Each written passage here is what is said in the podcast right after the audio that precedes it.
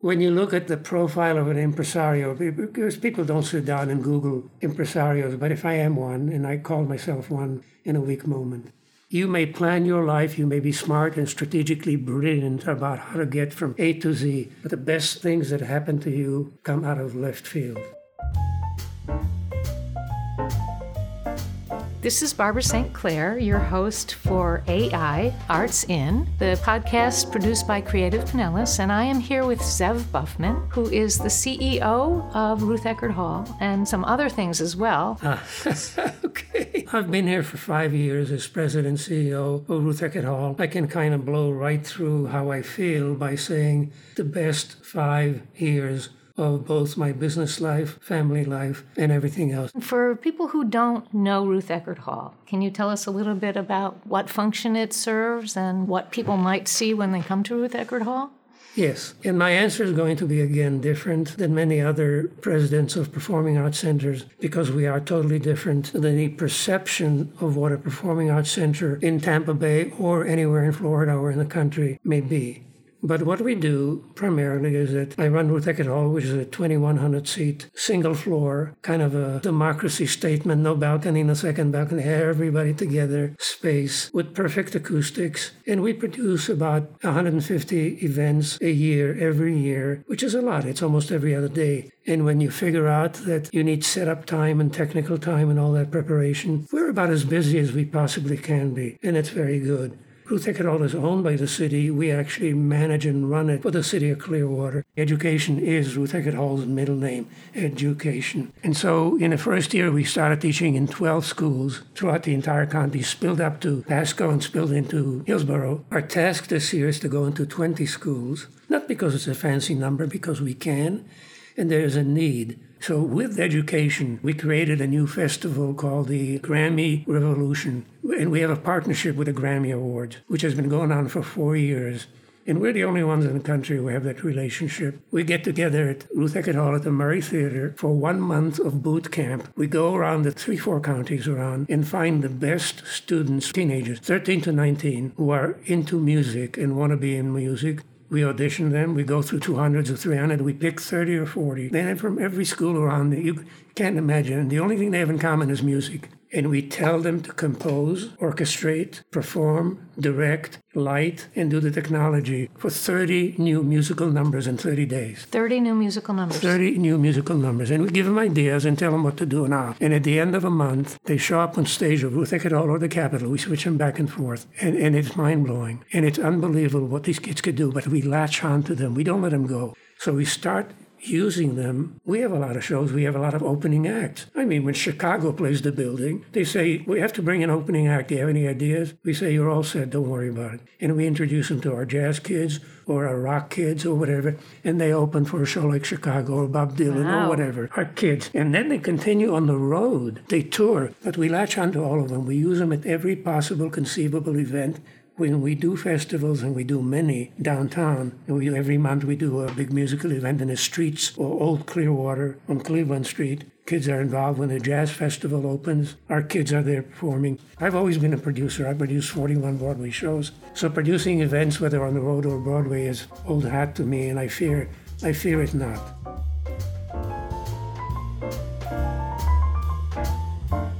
My first theater was when I was 23 as a foreign exchange 20, student. You were 23 in Hollywood, California, okay.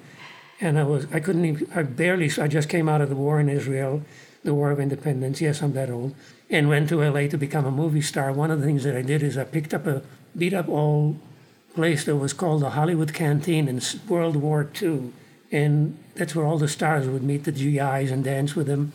And they were going to tear it down because the parking garage was needed in the corner of Hollywood and Ivar or Hollywood and Vine. And I came into some money because I produced at age 21, 22, a show that just suddenly ran for six, seven months. So my partner sent me a check for $35,000, my half of the profit. I was still in college. I was getting my master's. And I went down and I, little before the chopping block, bought the Le Grand Theater. It was called the Hollywood Canteen. I changed it to the Le Grand Theater tore it down and rebuilt it completely in what it was then. I didn't know what it was. The first dinner theater in America. Later, it was copied everywhere cabaret theaters, dinner theaters. But that was when I was 23. Right. And then you built a theater in, in Miami? Yes. That was my first restoration job. There was a theater, there still is, the Coconut Grove Playhouse. It really got some fame and in 1962, I found my way to Miami for the first time ever in Florida because I was an LA and New York guy, but not Florida. But I had a show touring. It was playing the Seattle, Seattle World's Fair. It was called Pajama Tops. It was a big hit. Today it would get a G rating. In those days, oh my God, it was three ladies in, in bikinis on the French Riviera trying to convert a guy who supposedly was homosexual. Oh, wow, my God. 1962 and it people loved it. People adored it. It ran and ran and ran. And I needed to move it from Seattle at the end of the World's Fair in '62 to the next year and the next year and have my first national tour. Well, the theater I was going to was in the Nixon Theater in Pittsburgh. Burned down the week before we were arriving. Stage burned down. We had no place to go. We had cities to go to later, but not for the immediate future. I got to Miami Beach because some guy said, "We got a theater for you," and he, he came to see the show in Seattle. And he said, "When you ever need anything in Miami Beach." Called me and, I, and they showed me this movie house on Arthur Godfrey Road, which is still there. And they said, This is where you play. It was an X rated movie house. And I said, Are you guys kidding? You don't have a stage, you don't have dressing room. This is a movie house. You nothing. So that night, I did the Larry King show. Larry was just starting his career in a houseboat across from the Fontainebleau Hotel in Miami Beach, a talk show at midnight. Larry King and friends. And Larry says to me during a break, he said, So what are you doing here? And he said, Are you dealing with the uh, Kaplan family? Because he knew the theater owner. I said, Yeah. And he whispers as if we're on the air or something. He says, They are the strongest arm of the mafia in South Florida. Hmm. And I said, Meaning, he said, meaning everything. I said, okay, thank you. And the next day, I'm coming over to meet the head of the family because they're like 11 brothers and 14 sisters. It seemed like an army. And I said, I'm not playing here. And I don't care. So Marty Kaplan, the head of the family, says, Get in the car. He's got this big forever Cadillac, fishtail. And I'm getting in the car and I'm saying, okay. I dodged the bullets in the war. I got out of that. Here I am. I was looking at street signs. So if I can open the door, because he locked the door, I can run out and say, pick me up at 7th Street and 9th Avenue or something. And we're driving and driving. It seems like forever because when you don't know where you are, it's forever. And we get to a place, rundown village, terrible shape. And there's this thing that looks like a theater, but it's got huge chain link on it and it's padlocked in bankruptcy. And I said, What are you doing here? He said, I got a key. Wait a minute, I'll get the key. He opens it. September 1962 in Miami Beach. I mean, can it be any hotter or any more humid? He opens those doors. It's dark. We don't have a flashlight. I know my way around theater. I was born. It's like a kid knowing church when he goes to church at age six, seven, eight. I knew theaters even then. And I find my way towards an exit, no exit sign because there's no electricity. I pop open a couple of doors and there's air coming in. And I look and there's this 800 seat full of cobwebs and dirt and everything theater, the Coconut Grove Playhouse. Looks like a total disaster. And I sit down and this is my favorite place. It's like going to church and you sit in a, in a regular place and you know where you like. I sit on the edge of the stage with my feet dangling in the orchestra pit. I love doing it. I still do it because of theater. An empty theater is like a shrine. And I'm listening because theaters have sound. They talk, or they make a new music, or they cry, or they do things. I believe that. I believe I grew up in theaters. My dad owned two theaters when I was 13, 14, 15 in Tel Aviv, Israel. So I hear this little voice, I swear. Now I'm in the theater, and of course my imagination has no bounds, but I hear a little voice saying, Save me, save me, save me. Oh. I'm going for it. I'm like, oh, wow. I said, Okay, I'll do that. I'll do that. And I walk out and I said, Marty, you get your people, you clean it up. I'm going to bring the company here. And then they clean it up and everything. And a week later, the company arrives from Seattle. We're supposed to be there for two weeks at the Coconut Grove Playhouse, a beat up building that was just cleaned up. One week later, the Cuban Missile Crisis of 1962, Jack Kennedy president, breaks. Miami, Key West, and we were in South Miami, fills up with 100,000 soldiers, Coast Guard, Marines, Navy, Air Force, everything getting ready to invade Cuba. That's the way it was going. And pajama tops is actually show girls with bikinis, and yet not one dirty word in it. So I cancel the next three cities, and I send all soldiers, Navy, every Coast Guard, half price for the next two weeks. And they come in because they got nothing to do, and the war hasn't started. And we became a popular hit, and then we ran until December 15th. So from September to December, then the troops left, but the show just ran because people liked it. During that time, I got an option to buy that building rebuild it, restore it, and I bought it for peanuts. And I got a lot of people together, and we really used every favor because I was not really at it. I had two Broadway shows under my belt at that time, 1960 and 1961. But I was a novice. But I was involved in the theater in LA. I, I ran four theaters while I was in college, so I was ready. I knew how to, and I put together a season of star shows, movie stars and comedies and plays. People may not remember the comic Jack Carter but Jack Carter that time was a giant. He did a thousand clowns, a Broadway hit.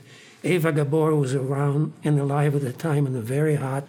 Did uh, A Shot in the Dark, which was a very popular show. Uh, Dan Dailey, a dancer, a movie, Betty Grable's partner. Did I did a, the first musical, Guys and Dolls, in that building. I just threw shows together, produced all of them. It was hard. Two two week rehearsals in New York because that's where the talent was from.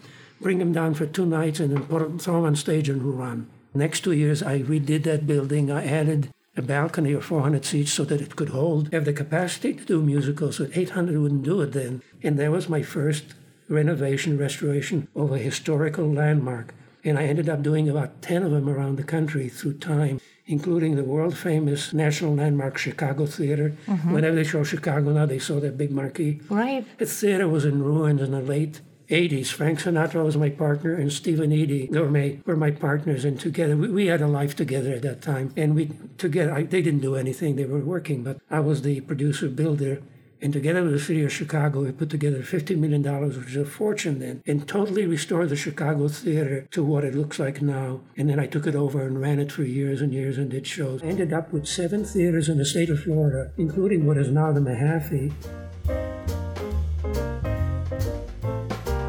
Elizabeth and Richard was about a five year chunk of my life. While it was immensely successful, it was a hard, super shrink time. This is where a producer is really a shrink. It began with my meeting Elizabeth. I was in Washington, D.C. if I tell the whole story, it take two weeks, but I'll cut through it because it was fabulous. I was in Washington, D.C. I opened a musical called Brigadoon on the way to Broadway, a revival, because it was never, nobody was reviving plays in the 80s. It's amazing. My philosophy, again, we have many philosophies through life, but in the 80s, when I was a thriving Broadway producer, the, the Brits and the French, Les Mis and Andrew Lloyd Webber invaded Broadway, so it was all English or French productions. Phantom of the Opera, Cats, you name it, and no American product was starving. Because most of our best writer went to Hollywood to get TV contracts, no scare, no fear that your show will flop in a week. So the big good writers went to Hollywood to do TV series, and there was a drought. And I said, hold it. We don't have Beethoven, we don't have Schubert, we don't have Mendelssohn, we don't have those people. But we have Rodgers and Hammerstein, Gershwin, Cole Porter, Lerner and Loewe. Let's give them a new life.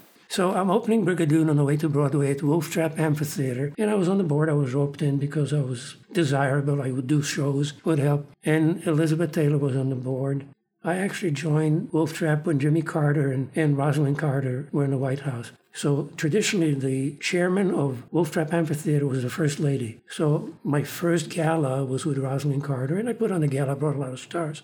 And we did well. The following year, Wolf Trap burned down in 881 when Reagan came in. And we rebuilt, I raised the money. I raised a fortune. Anyway, Brigadoon opens at Wolf Trap, moves to the National Theater in Washington, D.C., downtown, the oldest theater, and it's still there. And the lady who ran, Kay Shouse, who's no longer with us, who was 85 then, Kay Shouse ran Wolf Trap and said, Zev, do you mind? And we were like on a sidewalk. We are getting to go into the opening night of Brigadoon. And I'm a nervous wreck opening nights. I'm not fit to be around. And she said, darling, listen to me, listen to me, because I'm, I'm like Quicksilver. I don't know where I am.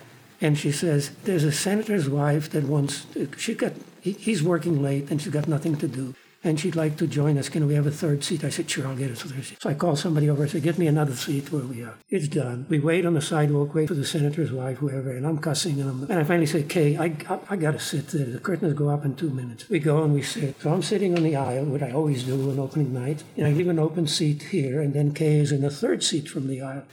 And the overture starts, and the first scene is the most, in Brigadoon is the most difficult why? Because it's a transformation through the mist. Every hundred years, the village of Brigadoon appears mysteriously for 24 hours and then goes away. And you have to do it on stage, and that's hard. And this was in the 80s when technology was not as giving and forgiving as it is now.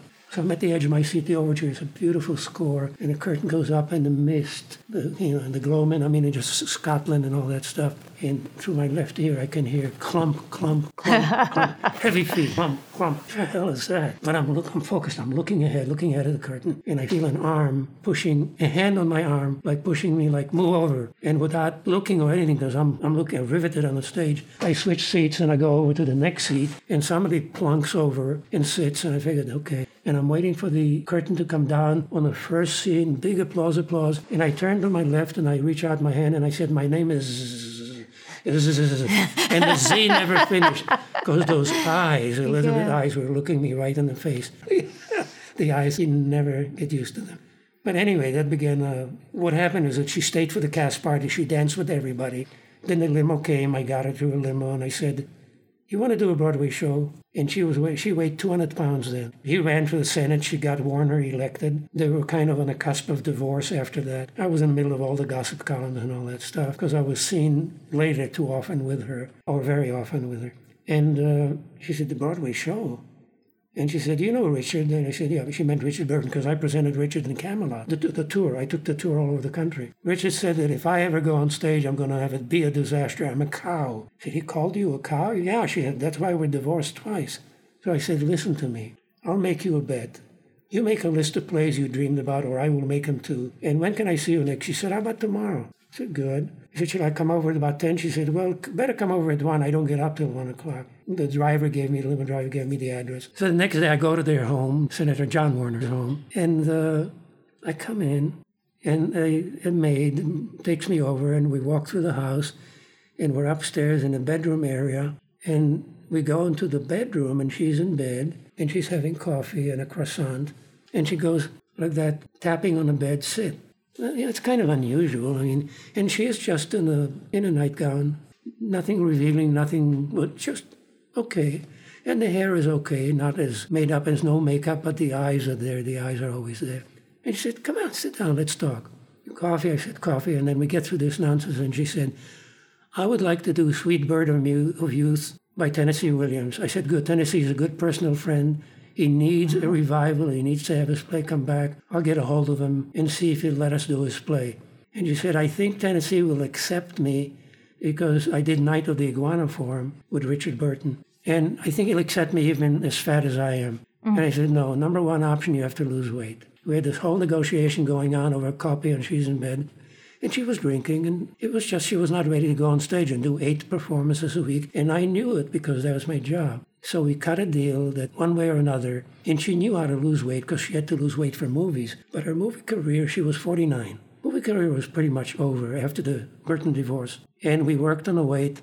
Nobody knew she was losing weight. And I went to New York. I spoke to Tennessee. And he said, I promised it to Meryl Streep. I need to get out of it. She let me out of it. And Meryl was a young up and upcoming star then, but big star.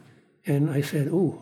And he said, don't worry, I'll take care of it. I said, well, I got a hot potato here. I mean, I got the lady losing weight. He knew her and he laughed. He was drinking a lot. It's fun to be, I knew him for years before in Coconut Grove Playhouse because he used to go, he lived in Coconut Grove. How life brings us back together again. So I go back to see Elizabeth. I said, we may have a problem. Told her about Meryl, Meryl Streep. She said, oh, geez, it's a problem. I said, what else? He said, well, I always wanted to do Bette Davis, Little Foxes. I said, let's do. That's not been done for so many years. I said, but it's Lillian Hellman. She said, wait, well, I, I met her. She was nice. Oh, I said, you must have had a really lucky day because I met her. She's never nice. Poor Lillian, rest in peace. But anyway, so I'm trying to see Lillian Hellman. She won't see me. She wanted to know why. And I said, I want to do The Little Fox is starring Elizabeth Taylor, thinking she would say, My career is nearly over. She hasn't written a new play in a long time. But she was so proud and so tough, all 89 pounds of her. No. I go see Lillian Hellman at her beautiful penthouse on Central Park West, tiny chain smoker, and she said, I'm seeing only because my lawyer told me that you're a really nice man and that you're from Israel. I said, Oh, okay, that's good. I said, Okay. And we sit in the living room, and there are no sofas, there are two love seats. One here, room for two, and one here, room for two. And we're talking. She's drinking coffee and coughing, coughing, coughing. And the smoke, and I, I wasn't smoking, and it bothered me and all that. And I tell her about Elizabeth, and I tell her about how she's losing weight, how she's going to be great in it, whatever. And she said, No. Do it with someone like, and I mentioned the Tennessee idea, that Tennessee would welcome her, but Meryl Streep, it gets so complex, it's crazy. She'd get me Meryl Streep Foxes and come back. Well, I go back to Elizabeth. I said, yes, Elizabeth, that lady is really tough. So But we got used to the idea of little foxes. And when Elizabeth sets her mind to something, it's very hard to pry it loose. So I get another meeting, and Ar- Arnold Weissberger, her lawyer, intercedes, and I tell Arnold what I want to do, and he says, I'll help you. She really needs, she really needs a hit because she doesn't realize financially she doesn't have much money left. So I said, okay, just, just tell her that I have a new proposition. Okay. So I come in again to the elevator. This is one of those elevators where there's only one apartment per floor, and it opens, and the, the doorman, if there's not always, but there's a doorman in the elevator, and you you're right into her foyer. And I come in, and there she is, and This is Lillian Hellman. Lillian Hellman. Yeah. Mm-hmm. And so I'm into Lillian's apartment second time within a matter of ten days, and she said, "You got Meryl?" I said, "No, no." No, I don't have, but I, I really want to talk to you about. I had a couple of pictures that I took that Elizabeth didn't know on a Polaroid. This was days of the Polaroid. And I said, take a look at this. And I show her a really fat picture and take a look at this, which was like recent. And I did the joke with the Washington Post and a picture of like yesterday's paper. I said, it's yesterday's paper. And she looks at one, looks at another, she tosses away. I thought you had some news. I said, I have some news. The lady is gorgeous. And she gets up and she puts that finger into my face and she said, You lied to me. You had some news. I want you to get out. I'm never going to have that. And I thought she used the word cow, but maybe because she knew Richard too, but the cow do my play. And as I'm walking on, I am sizzling, I'm burning. I don't have much of a temper, and if I do, I use it for a good cause. I'm bringing the elevator. There she is, that little munchkin. Staring at me with a puffing smoke, and I hate her. And uh, the elevator door opens, and I and there's no elevator guy, and I'm standing in the elevator and going boom, boom, boom, boom, boom, boom, like Samson. The doors are closing and Yeah. you're holding them open. And I'm saying, so I suppose that means a fuck is out of the question, huh? And she said, what? I said, you heard me. Come here. Coming back, said, I can't believe what happened. I can't believe what I said, but I was just angry. And she said, What did you say? And now I'm sitting in the love seat right next to her. I said, Well, you know, all was lost. I'm never going to see her again. So I said, I suppose the fuck is out of the question. She said, It's, how can you, it's, nobody ever. I said, Yes, I'm sure some people talk to you that way. Come on, Lillian. You've been around everywhere. You are, reputation, I mean, you are not really the nicest person in the world, so fuck you. And I'm getting ready to leave. She says, Come back here. We talked for two hours.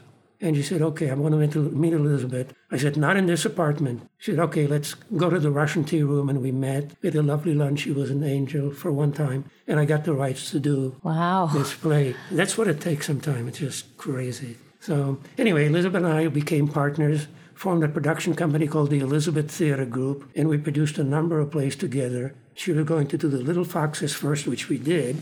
And then after that, follow with Sweet Bird of Youth, because Meryl, indeed, had a movie commitment, could not do Sweet Bird, the revival. Meanwhile, Richard and Elizabeth were in touch, but Richard had a new girlfriend, his secretary, that he was dating seriously. And he was lonely and he was getting old fast. He was only, she was 49, he was 55. But she calls me from LA just before we start previews in Fort Lauderdale at the Parker Playhouse for the Little Foxes to open it there and then move it on and going to New York. And she said, Richard is coming and we have an idea. I said, We have an idea? And she said, Well, just come on over. So I fly to Bel Air, California, to her house, which I helped her pick. We're sitting in a pool. She's in a pool, Richard's in a pool. I'm in a pool. They're, they're drinking Jack Daniels like it's water, both of them. And I go, wow.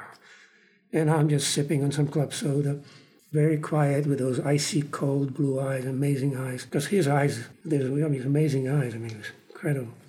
But she's running the show. And she said, when we were younger, Noel Coward always said that we should do private lives. And I said, private lives is about a couple in their early 30s. I said, Elizabeth, you're going to be 50 next year. And Richard said, dear boy, dear boy. He always called me dear boy. He never got off of that for years that we've known each other. Dear boy, we can do 30s. You know, it's Richard and Elizabeth together after two divorces playing a comedy about divorce. We'll make it. And so I said, What happens to Tennessee Williams? Elizabeth, you love him, you hugged him, you kissed him. And she said, He can wait another year. And it turned out he didn't, he passed away, but we didn't know that at the time. So they conned me into, not my, didn't take much conning. My mind started seeing Elizabeth Taylor and Richard Burton together again, working for Zev Buffman, doing private lives. It will sell out in a second. So I abandoned good taste and wisdom. Tennessee Williams, The Sweet Bird of Youth, which would have been a beautiful production for her. And we chose the other one. And that began the two longest years of my life because they never stopped feuding. She was sober other than being a social drinker, because she could drink Richard Burton on the table. But she could handle her booze, but she was always okay. In rehearsal, she was a dream to be with the first year. But then, as we left New York, went on a tour for seven months, and then moved on to London for a year. And then Richard would come meet with us, and then we're going to do private lives. By the time we got to London, she started into that's what got her finally into Betty Ford Clinic. She started doing drugs, started doing cocaine. Now it's no longer a secret, everybody knows about it. And she would miss performances. I was insured by Lloyd's of London for her missing performances. They came begging because they paid for so many lost performances. And Richard didn't want to do private lives anymore because he could see her collapsing. And so for her 50th birthday, which was the day after we opened in London, I threw the biggest party ever thrown in London history, and I had everybody in the industry come. Andrew Lloyd Webber, I mean, and all the movie stars and everything, to Elizabeth's 50th birthday. And Richard showed up on, Richard was doing a movie in Austria, so he flew over as a surprise guest and uh, they made peace. We finished London and then we went into rehearsals in Boston prior to the New York opening of Private Lives. Richard gave me his word that he will never drink during performance nights. He's very careful saying this. Sunday was his day off. He would so get so drunk you couldn't even find him. Stayed at a Lombardy Hotel, which is a small but very special hotel in New York, and I would lose him. And then come Tuesday, he'd come in and you could smell, but he wasn't drinking on stage. Elizabeth, on the other hand, was drinking all the time, and private life was not easy, and we were missing performances. And we were together. I had to stay at every hotel that she stayed. It was kind of like in the contract. I have to be in London when she was in London because she was somewhat unstable. I mean, people like Princess Di, people like everybody, the whole Buckingham Palace was coming to see the show. It was a big political and, and social event. It was not unusual for me. I had a private jet in those days because I had to fly around Elizabeth, and I had Richard coming. I had another star, I had uh, Cicely Tyson doing a play for Elizabeth and me called The Corn Is Green. So, so I would fly from home was New York, L.A., and Miami because I had all those theaters in Florida all the time. But it was not unusual for me to fly to the airport, JFK, have the jet park right next to the Concorde, and this is before security got crazy, and just walk from my jet on, say goodbye to my wife, and get in five hours later, I was in London, spend Monday to Friday there, and then come back home on the Concorde. And I lived this crazy life, and it was just very stressful.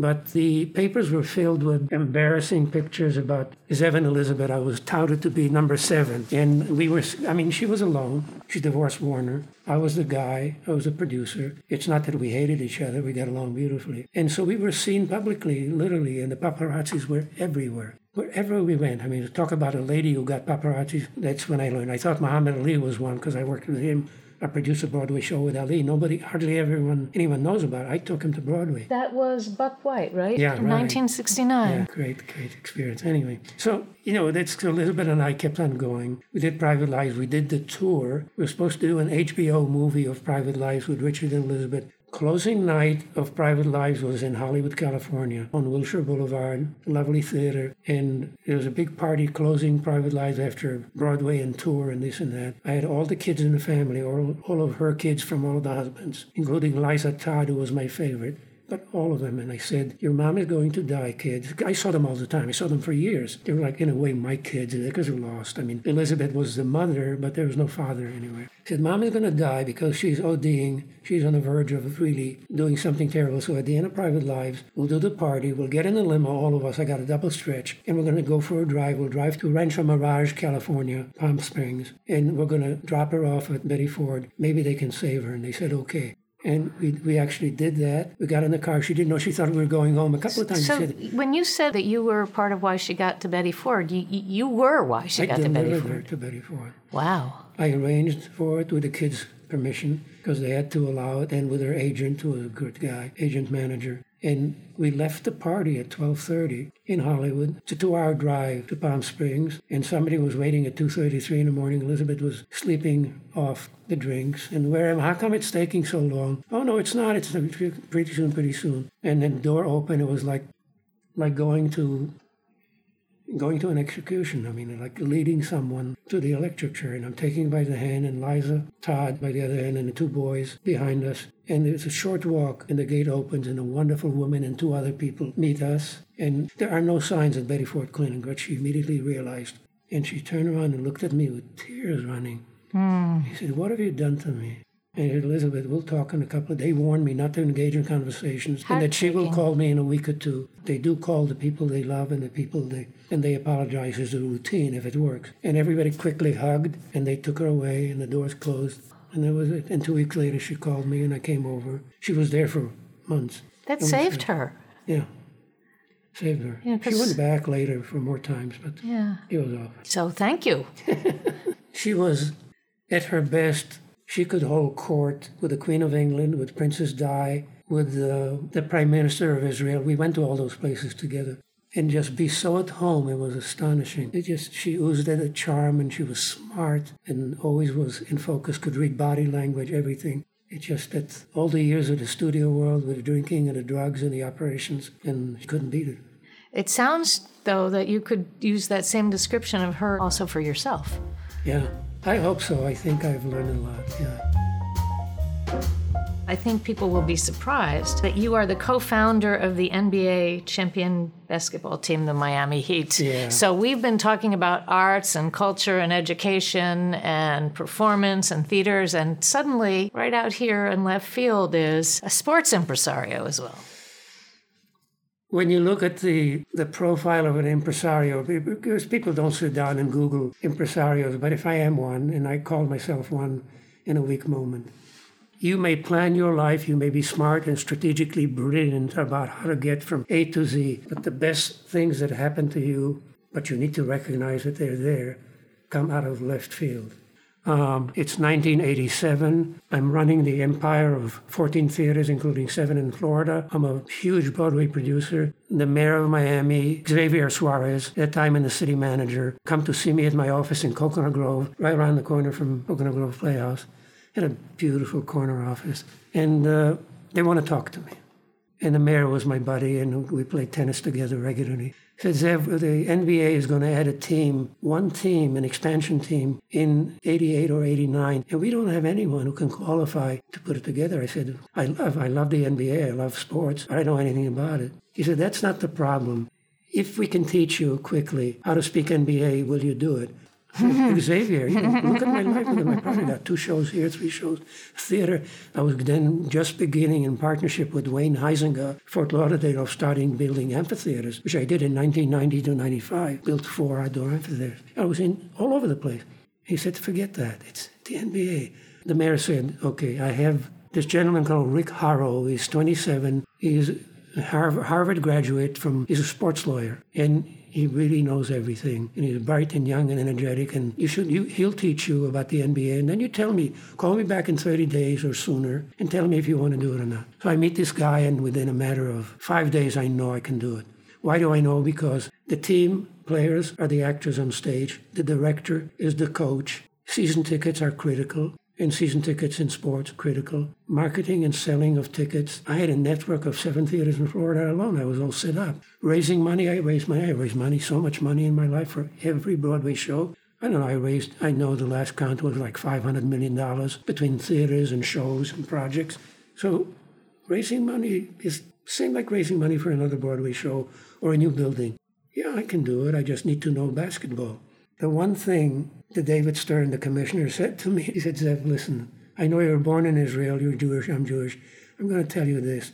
You can't get a team, an NBA team in Miami. To me and to us, the Board of Governors, which is all the owners, Miami is where all Jews go to die, and Cubans come to escape Castro, and Cubans do not like basketball. They're into boxing and baseball. So what are you doing here? So I said, I'll tell you what, we're going to build an arena. City is going to have 14,000 seats. What if I come back to you in 30 days or less and I have sold 10,000 season tickets to the future yet to be Miami? We didn't know it was the Heat. We got the name later. He said, yeah, come talk to me. Because he didn't think you could do that. Well, I got back. I called the mayor. I called the city council members.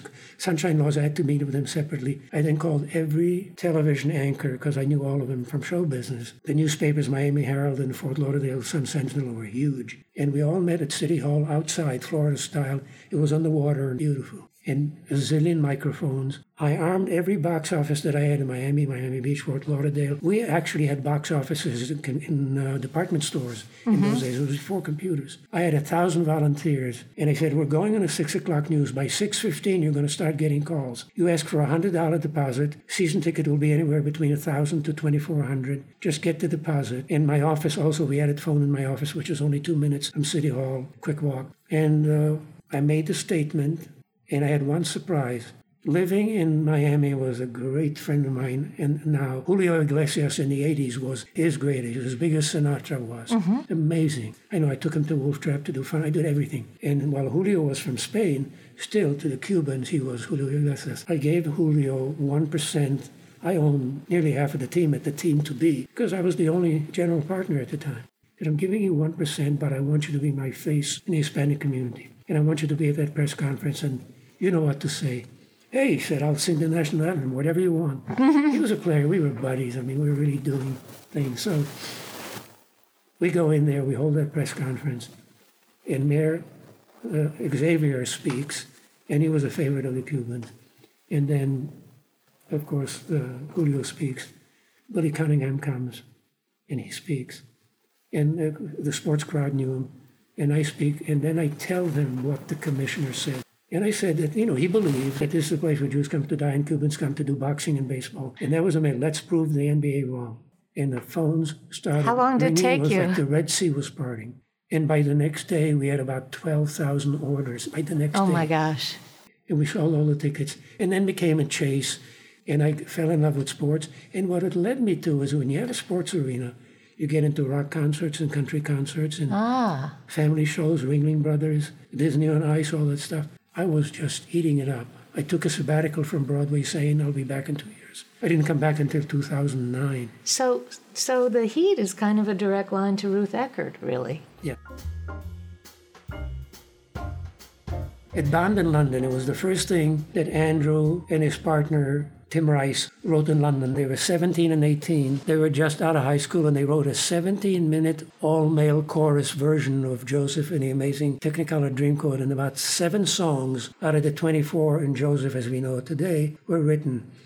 And he had enough contacts and enough money in the family, because Andrew came from big money, to put in a small theater on the West End and on the Broadway of London, the West End. And the critics just joked it off, this doesn't belong here. And then he went on to Jesus Christ Superstar and Evita, and he wrote all those hits, and, and he was just basking in the glory and Cats, and you name it, Phantom. So in 83, I see it, I look at it, I read the script, I meet a director, and I'm starting to, I know my Bible very well, especially the Old Testament. I am really a student of the Bible. So I know that story of Joseph and Jacob and all the brothers, and and coming from Israel, all the tribes, the 12 tribes, were those were regions I knew. Andrew Lloyd Webber's manager. Said, don't go, don't go there. He was so disappointed. He's crushed. He hasn't had a flop in his life since then. Just don't talk about it. I said, do me a favor. Let me do it. I want to do a workshop of it in either Fort Lauderdale or Palm Beach, Florida. Totally out of the way. So finally, Bernie, his manager, Bernie Delfont, God, a memory for me. Anyway, took about three or four trips back and forth. Andrew wouldn't see me because he was busy and he knew what I was coming for. And uh, I got the rights to do it. We added, we beefed it up to 24 numbers. We added girls and boys. We added the narrator, which I said has to be a woman because that's the second lead. Joseph is the lead and the narrator. And then I put an African American in a lead with a phenomenal talent, just a great, great lady. And even though they never meet because they're in different time zones, Joseph is in the Bible days and narrator is anytime she wishes, you could see the love, feel the love interest between the two of them. And we got a lot of great dancers. We got a great choreographer together. And we opened this crazy thing that you see now every two, three years, whether you want it or not, it's coming. And we opened it in Florida gently at the Parker Playhouse in Fort Lauderdale as a reading, and I had about 14,000 people come during two weeks, mostly subscribers that I invited for nothing. And we got a lot of comments and a lot of stuff. It's a good workshop. We made a lot of changes. Moved it to Washington, and when we opened in Washington, D.C., it was a full fledged two act musical. And Andrew doesn't have a clue. And Bernie Delfont is a guy, his manager didn't know. He didn't stay in touch, and I was given the rights. So asking was not a good thing. Ask for forgiveness. Don't ask right, for permission. Right, right, right. And I live by that. We opened in D.C., and it was a smash.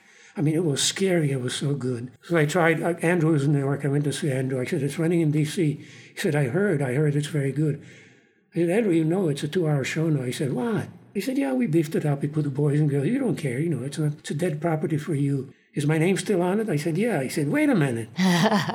so then I got a few phone calls and we settled that. And I bugged him. I said, Let me bring it off Broadway. Just off Broadway. Okay, you got five shows, four shows on Broadway, one more opening. What can go wrong? They got great reviews in Washington. And I got him, and it was okay by then. And we were friends. And I remember I invited him to Elizabeth's 50th birthday, how grateful he was. He was a giant even then in 81, 82, but he remembered that. So he said, okay, you got to write, do it on off Broadway. I don't want to see it. I don't want to go near it. Forget about it. Off Broadway is a term of art. Off Broadway means that it's not in a Broadway zone of like 10 blocks, but off Broadway theaters are mostly 300 seats, 99% of them, but then there are one or two that are like a thousand. There was a theater called the Anderson Theater. No one ever played it because it was fully unionized, and while it was off Broadway, it was as big as a Broadway house. I built the scenery for a Broadway theater, the costumes, the orchestration for full orchestra. You knew what you were doing. Gambling, all of it.